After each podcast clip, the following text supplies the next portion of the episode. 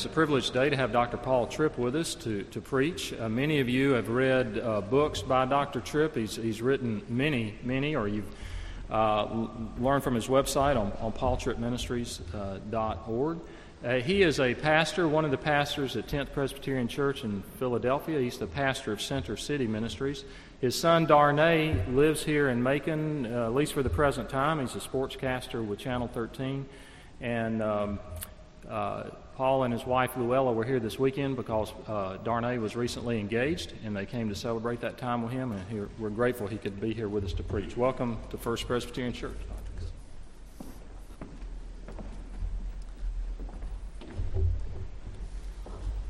It is uh, good to be with you this morning. The last time I was in Macon for the purpose of ministry, it was on a weekend where I didn't know I was supposed to be in Macon.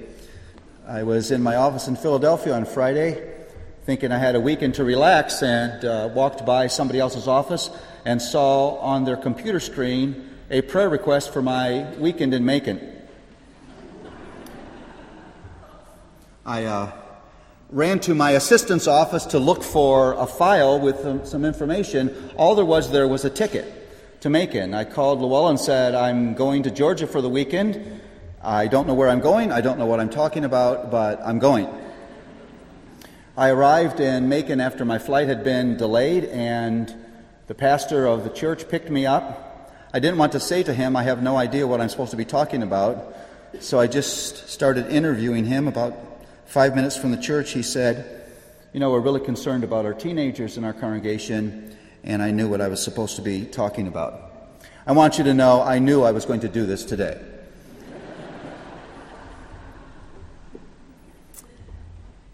I was a sophomore in college, and something was wrong.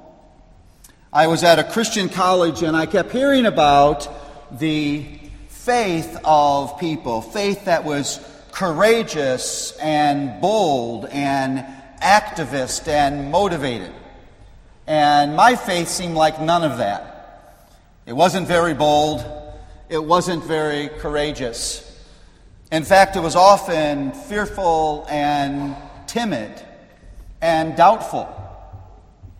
And I, that morning, about six o'clock in the morning, I had my head down on my desk there next to my Bible, and I was saying to God, What's wrong with me? Why don't I have this kind of faith? What makes for bold faith? You've noticed it. Some people's faith just seems bold and courageous, and other people's faith just seems like a constant struggle a struggle of fear, a struggle of doubt, a struggle of timidity. Why? If you had a pencil and a piece of paper today and you were going to write down, here are the ingredients of a bold, courageous faith what would you write? If you had to describe your own faith, what kinds of adjectives would you use? Is your faith one of rest and courage and hope?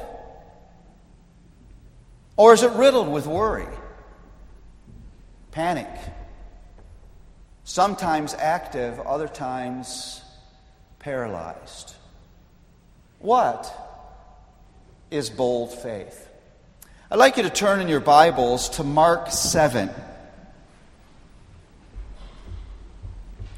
We're going to look at a rather unremarkable little account in Mark. The star of Mark is Jesus. Mark is demonstrating that Jesus is the Messiah, the Son of God sent to be Savior of the world, of awesome power and awesome compassion and awesome wisdom. But then Mark moves to this story of this dear unnamed woman. Now we know from the Gospels that these stories, these accounts, were very carefully put together. No, no apostle could write everything in a gospel that Jesus did. And so they select the accounts. and they arrange them for particular purpose. It's very clear that this story is set against the faith of the Pharisees and the faith of the disciples. Mark 7, in the beginning, we see the, the shocking pride and legalism of the Pharisees. Their faith was all about externals, all about being seen of men. It probably wasn't faith at all, it was more self reliance and self righteousness, self congratulatory religion that really had nothing to do with the Messiah. In fact, the Messiah stood right in front of these Pharisees and they didn't even recognize him. And then you have the faith of the disciples. They were, they were followers of Christ. But you could probably call them the fearsome 12 because they just they just didn't seem to get it most of the time. Even though they had seen tremendous miracles of Jesus, even though they experienced his amazing teaching, in moments of difficulty, they would panic. When that crowd of, crowd of 5,000 people is there and Jesus says, Gather whatever food is available and I'll feed them, the disciples think he's crazy. Where's their faith? When they're in the boat with Jesus and the storm gets, gets rough, they panic. Even though the Messiah is there in the boat with them. Now, it's very clear that Mark, in contrast to these people who you would think were people of faith, he tells the story of this woman. Let me read for you. I'm reading from the English Standard Version. And from there he arose and went away to the region of Tyre and Sidon. And he entered a house and did not want anyone to know, yet he could not be hidden. But immediately a woman whose little daughter was possessed by an unclean spirit heard of him and came and fell down at his feet. Now the woman was a Gentile, a Syrophoenician by birth, and she begged him to cast the demon out of her daughter. And he said to her, Let the children be fed first, for it is not right to take the children's bread and throw it to the dogs. But she answered him, Yes, Lord. Even the dogs under the table eat the children's crumbs. And he said to her, For this statement you may go your way. The demon has left your daughter. And she went home and found the child lying in bed and the demon gone. Now, unless you're familiar with the cultural setting, you don't really get the radical boldness of this woman's faith. Jesus was trying to get away into private. We, we see this again and again in Mark, and he, he never seemed to be able to do it because people would pursue him no matter what. And he's in a private home, and this woman follows him into the house, presses through the crowd, absolutely determined that she's going to get herself in front of Jesus because she's facing something that she has no power to defeat herself. Now, the Bible tells us about her. She was a Gentile. That means she was an outcast. It was outrageous that she would actually think that this Jewish rabbi would pay her any attention at all. It would have been quite typical for him to say, Get out of my sight. But that didn't stop her. She was a woman, which gave her even less station in the culture she was in. And she had intruded in a private home. Quite amazing. Now, what propels this kind of boldness? What makes this woman able to step through these cultural and ethnic uh, and religious boundaries to say, I am going to get myself in front of Jesus no matter what? What makes for bold faith? Well, there are really three ingredients that are highlighted in this passage. First, is desperation. Desperation. This woman was facing something that she had long since realized she had no power whatsoever to defeat. An evil spirit had taken over her daughter. You can imagine the horror of this. And there was nothing that this woman could do to deliver her daughter in any way. She was utterly, completely, totally desperate. I would argue with you this morning that spiritual desperation is actually a very good thing.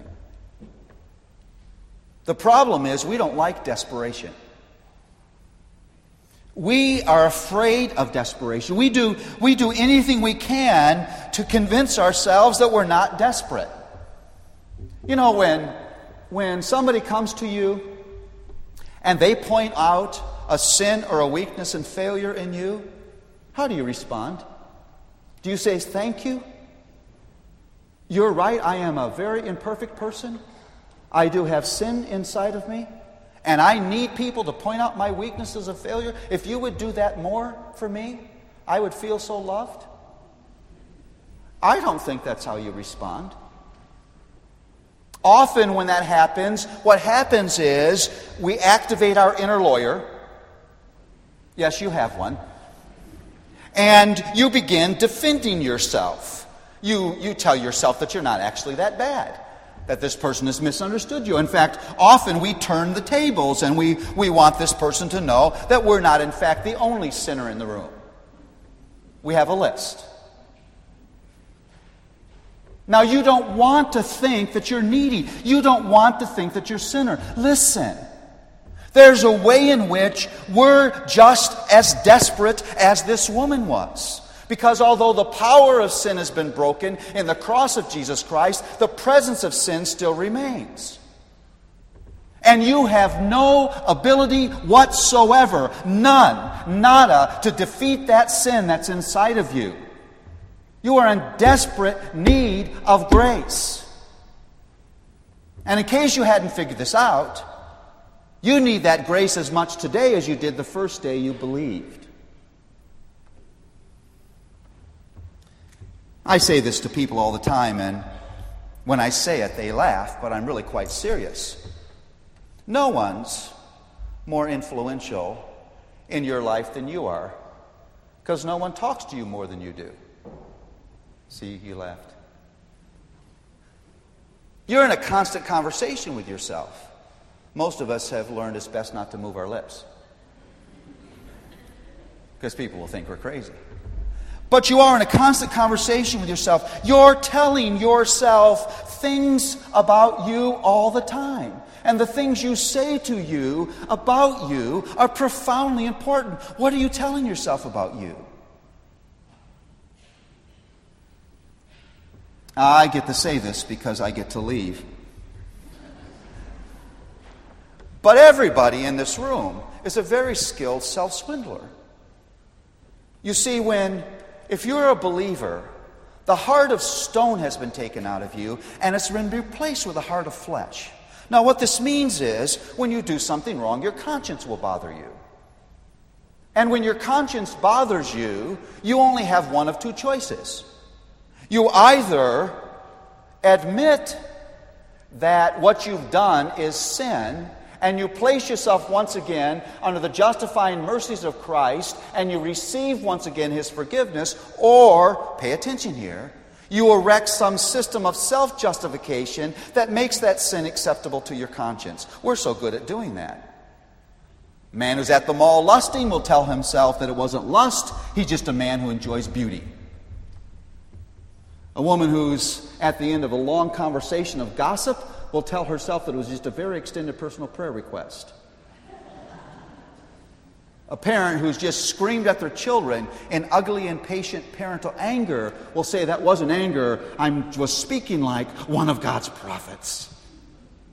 You see, here's what's deadly about that to the degree that you are able to convince yourself that you're righteous, that you're not desperate, to that degree you quit seeking God's grace. Listen, your weakness is not an obstacle to God's grace working in your life. Your delusions of strength are.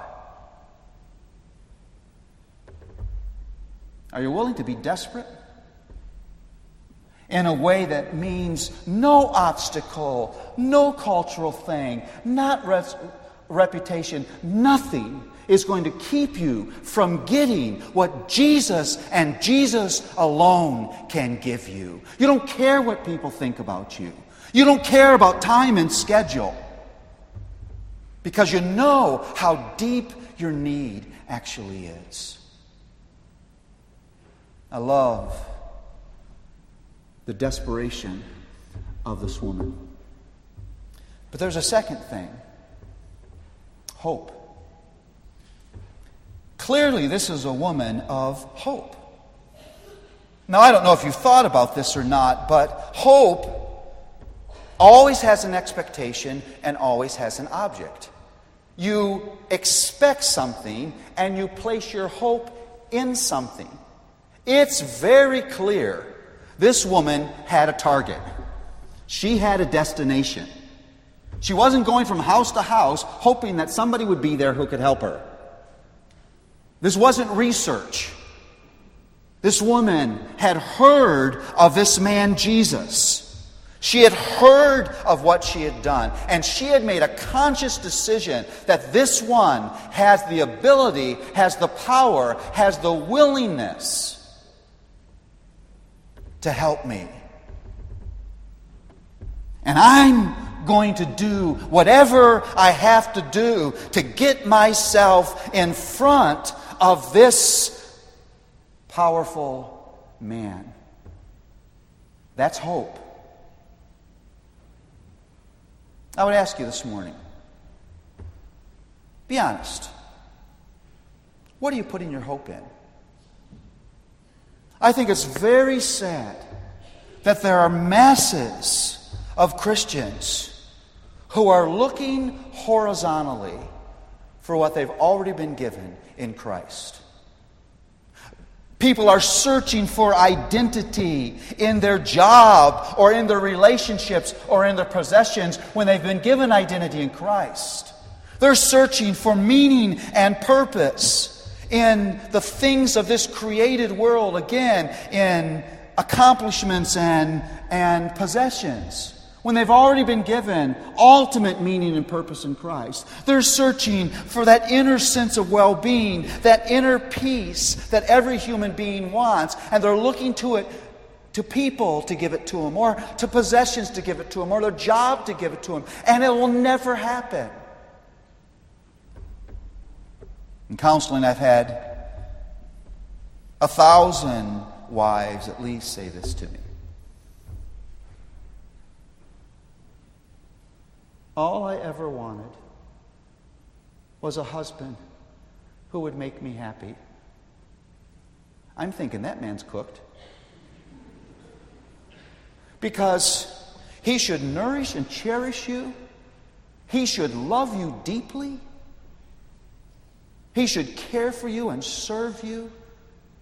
But he must not be the source of your happiness. That man can't carry that load. No one here has married the fourth member of the Trinity.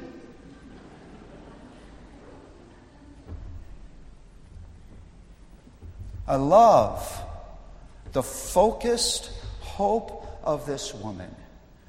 This woman could have sung the hymn we just got done singing.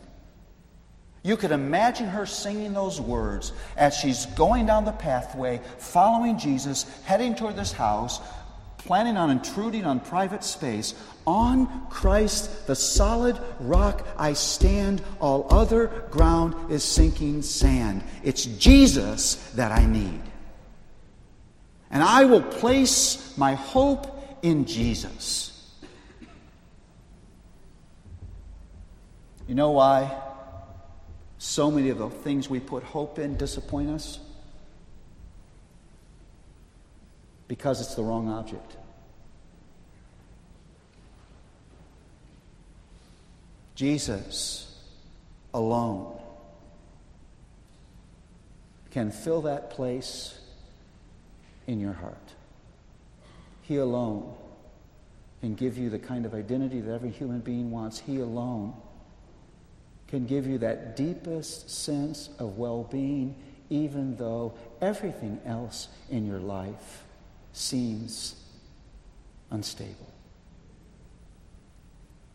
But there's another thing here.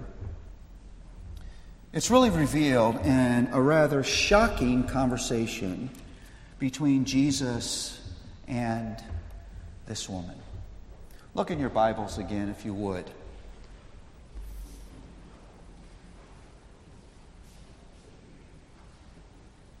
The woman has fallen down before Jesus.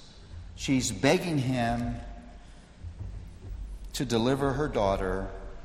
And Jesus says to her, Let the children be fed first, for it is not right to take the children's bread and throw it to the dogs. Oh my. Mark has, has worked very hard to de- demonstrate that Jesus has awesome compassion. In fact, there is a spiritual equation that, that is a theme in Mark. Here it is divine power plus divine compassion equals everything you need. Divine power plus divine compassion equals everything you need. This is suitable to put on your refrigerator. Here's the equation dp plus dc equals EYN. Divine power plus divine compassion equals everything you need. The problem is, in this moment, Jesus doesn't seem very compassionate. In his word picture, guess who the dog is? Here's this woman who has staked everything to get herself in front of Jesus, and Jesus responds to her in this way. What in the world is going on? You see, I would propose to you that Jesus is not seeking to drive this woman away. What he's seeking to do is draw out of her even more faith. Here's what he's saying by these words He's saying, Woman, you're a Gentile. You're not part of my covenant people. I have made special promises to the people Israel. I have promised my special blessing to them, but you're not one of them. Now, some of us would have said, Forget it then. You're not going to treat me this way. And we would have walked out of the house disappointed and angry. What this woman does in this moment is remarkable. She says, Actually, Lord, the children and the dogs feed at the same time. Because when the children are fed their portions, they spill things on the floor, and the dogs come and eat. You know what she's saying? She's saying, if all I get is crumbs from your table, I'll glory in those crumbs. Because I deserve nothing, and the crumbs of your grace are more than I could ever earn or ever achieve or ever deserve. Here's the third ingredient of bold faith it's humility. I think we've done violence to our faith. I think we've taken this theology that has at its center a message of undeserved favor. The message of Christianity is I get grace and love and mercy that I could have never achieved and never earned and never deserved. And we've turned this faith into an occasion for pride. We pride ourselves in our theological knowledge. We pride ourselves in our biblical literacy. We pride ourselves in our ministry and our regular attendance and our giving, and we look down on others less than us. How could we take this message and turn it into an occasion for pride? But we do. And we're more concerned about me being noticed. We're more concerned about station. We're more concerned about pro- uh, prominence than we are about the amazing truth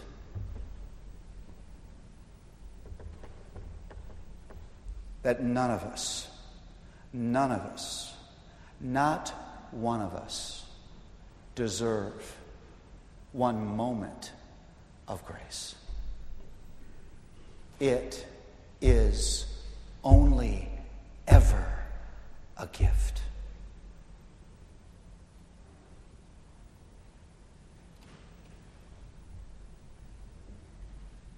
I love this woman.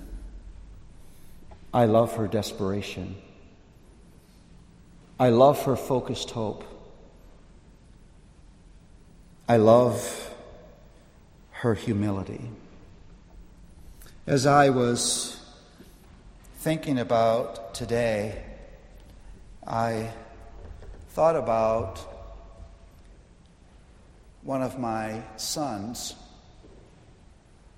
we gave birth, Luell and I did, to a son who didn't understand the concept of gifts. We would look for a gift for him, and he would end up putting the gift aside and playing with the box. It drove us crazy. So one Christmas, Luell and I went on a quest for the quintessential, quintessential I can say it. It's the mustache, it holds down my lip. The quintessential Justin gift. We found it. We were so excited with this toy. We were sure he would play with it. That Christmas, when it came time for him to open that gift, we were surely more excited than he would have ever been. Uh, the magic moment came. He tore into the gift like a little boy would, not thinking of recycling. And he actually began to play with the toy. I had such a feeling of victory. I went into another room uh, to uh, get something to drink. I was in there for a couple minutes. I came out, and he was sitting in the box. Now, maybe you're wondering, why is this man telling us this cute family story at this moment? Well, listen, you have been given the most awesome gift that could ever be given. It's gorgeous from every perspective. It is the gift of gifts. It's the one gift that every human being needs, whether he knows it or not. It's the one gift that has the power to radically change everything about you. It's the gift of God's grace. But hear what I'm about to say. I'm convinced, in the face of that gift, there are many Christians who are willing to play with the box. They're willing to have a little bit of Sunday morning Christianity. They're willing for a little bit of theological knowledge, little bit of biblical literacy, occasional moments of ministry. They're not in desperation and hope and humility holding on to that gift of grace with both hands, saying, I'm not going to let go of this gift of grace till it's done everything that God intended for it to do in my life. I'm just that desperate. I'm just that hopeful. I'm just that humble. No, so many of us play with the box.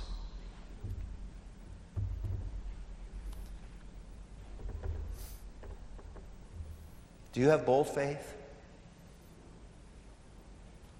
Bold faith that runs to Jesus no matter what and won't let go? Or are you playing with a box? Are you afraid of desperation? Are you confused about hope? Do you find humility uncomfortable? You say, Paul, okay, where do I get this kind of faith? Well, I have good news for you. Paul says in Ephesians, For by grace have you been saved through faith. It is the gift of God. Even this faith is his gift. Maybe you're here this morning and you've never exercised this kind of faith. Don't run away from God this morning. Run to Him. Say, I want to believe in you. I want to be just that desperate. I want to be just that hopeful. I want to humbly say, I need you. Maybe you're a believer, but your faith is fickle, it's timid, it's up and down, it's riddled with doubt and fear. Again, I would say to you don't run from your Savior, run to Him.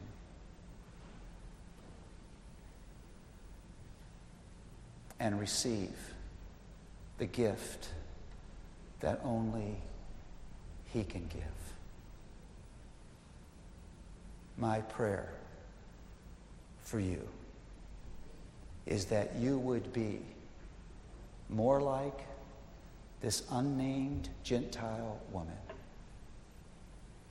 than you would be like those prominent, well known Pharisees. That you would be desperate, and you would be hopeful, and you would be humble, and you'd have a faith that doesn't quit because of difficulties doesn't quit because people misunderstand you, but presses forward and presses forward and presses forward. Let's pray.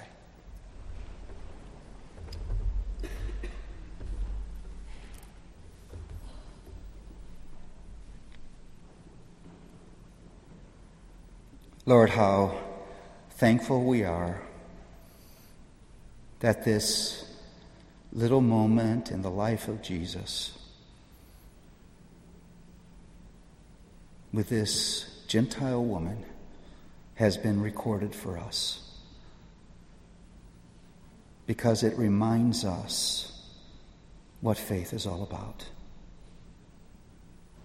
Lord, forgive us for turning this message of undeserved favor into a reason for pride.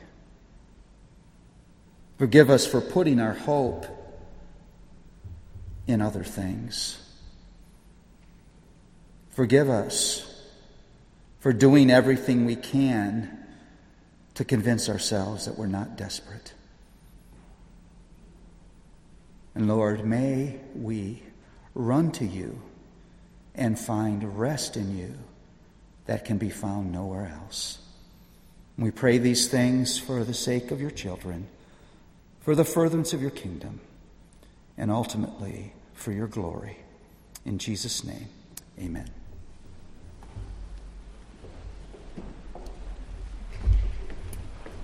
We'd like to close uh, with the same song of response we've uh, been learning the past couple of weeks. If you look on the back page of your worship folder, you'll see, Oh Great God. Uh,